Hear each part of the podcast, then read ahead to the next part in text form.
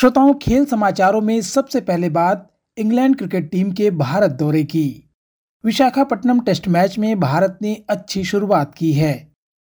शुक्रवार को मैच के पहले दिन भारत ने अपनी पहली पारी में छह विकेट पर 336 रन बना लिए। ओपनर यशस्वी जायसवाल एक रन बनाकर अभी भी मैदान पर डटे हुए हैं। दोहरे शतक की ओर बढ़ रहे यशस्वी के अलावा बाकी बल्लेबाजों ने कोई खास प्रदर्शन नहीं किया। इस मैच में अपने टेस्ट करियर की शुरुआत करने वाले रजत पाटीदार ने 32 रन बनाए।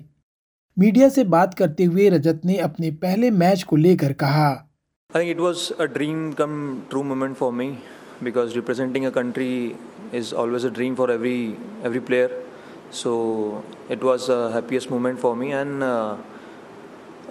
going on the crease it was it was nothing like pressure on me because uh, I've played a lot of games or a lot of domestic matches on this track, so it was normal for me. Yashasvi के प्रदर्शन की सराहना करते हुए रजत कहते हैं Really, Yashasvi is a very good, uh, very good player. Everybody known known about him. Uh, the way he take on the bowler, I think this is very special ability in him. So I like I like to uh, take some of the shots, how we calculate on the bowler and इसके पहले हैदराबाद में खेले गए पहले test match में England ने भारत को पराजित कर दिया था। पाँच टेस्ट मैचों की श्रृंखला में एक शून्य से बढ़त लेने के बाद इंग्लैंड के कप्तान बेन स्टोक्स ने इसे अपनी बेहतरीन जीत बताया। पहले टेस्ट मैच में मिली हार पर भारतीय टीम के कोच राहुल द्रविड़ ने निराशा व्यक्त की है। उन्होंने कहा कि चौथी पारी में 230 रन बनाने का लक्ष्य थोड़ा मुश्किल था।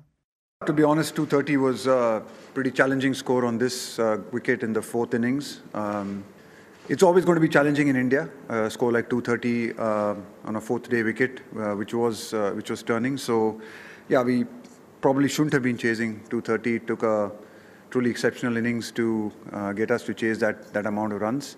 Um, yeah, so I think that to me that really was the the difference in the game. Uh, I thought the third day where Ollie Pope came out and uh, you know played a, a, fantastic innings. You know, and I think that's uh, something that set us back. He uh, played a lot of high risk shots, um, you know, uh, and um, but but executed them superbly.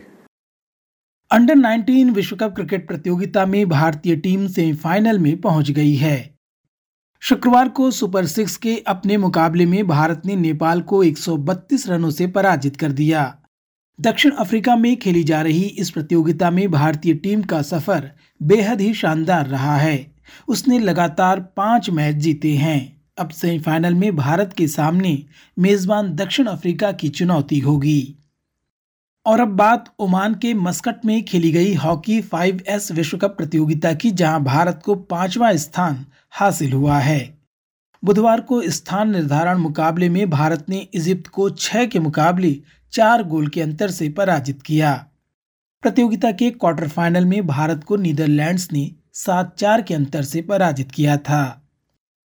Thailand open badminton प्रतियोगिता में भारत की अश्मिता चालिहा का शानदार सफ़र जारी है। शुक्रवार को खेले गए महिला एकल सेमीफाइनल में अश्मिता ने इंडोनेशियाई खिलाड़ी स्टर निरूमी को पराजित किया। बैंकॉक में आज होने वाले सेमीफाइनल मुकाबले में अश्मिता को थाईलैंड की सुपानिदा कैटथांग की चुनौती झेलनी होगी।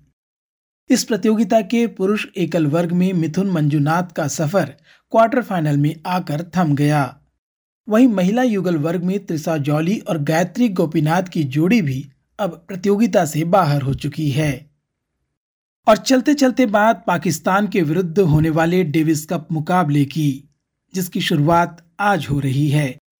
इस्लामाबाद में हो रहे इस मुकाबले में आज दो एकल मैच खेले जाएँगे। पहले एकल मैच में रामकुमार रामानाथन का सामना एसाम उल हक कुरैशी से होगा। वहीं दिन के दूसरे एकल मुकाबले में श्री राम बालाजी के सामने अकील खान की चुनौती होगी। श्रोताओं, खेल समाचारों में आज बस इतना ही। मैं विश्व रत्न एसबीएस रेडियो की हिंदी। सेवा के लिए।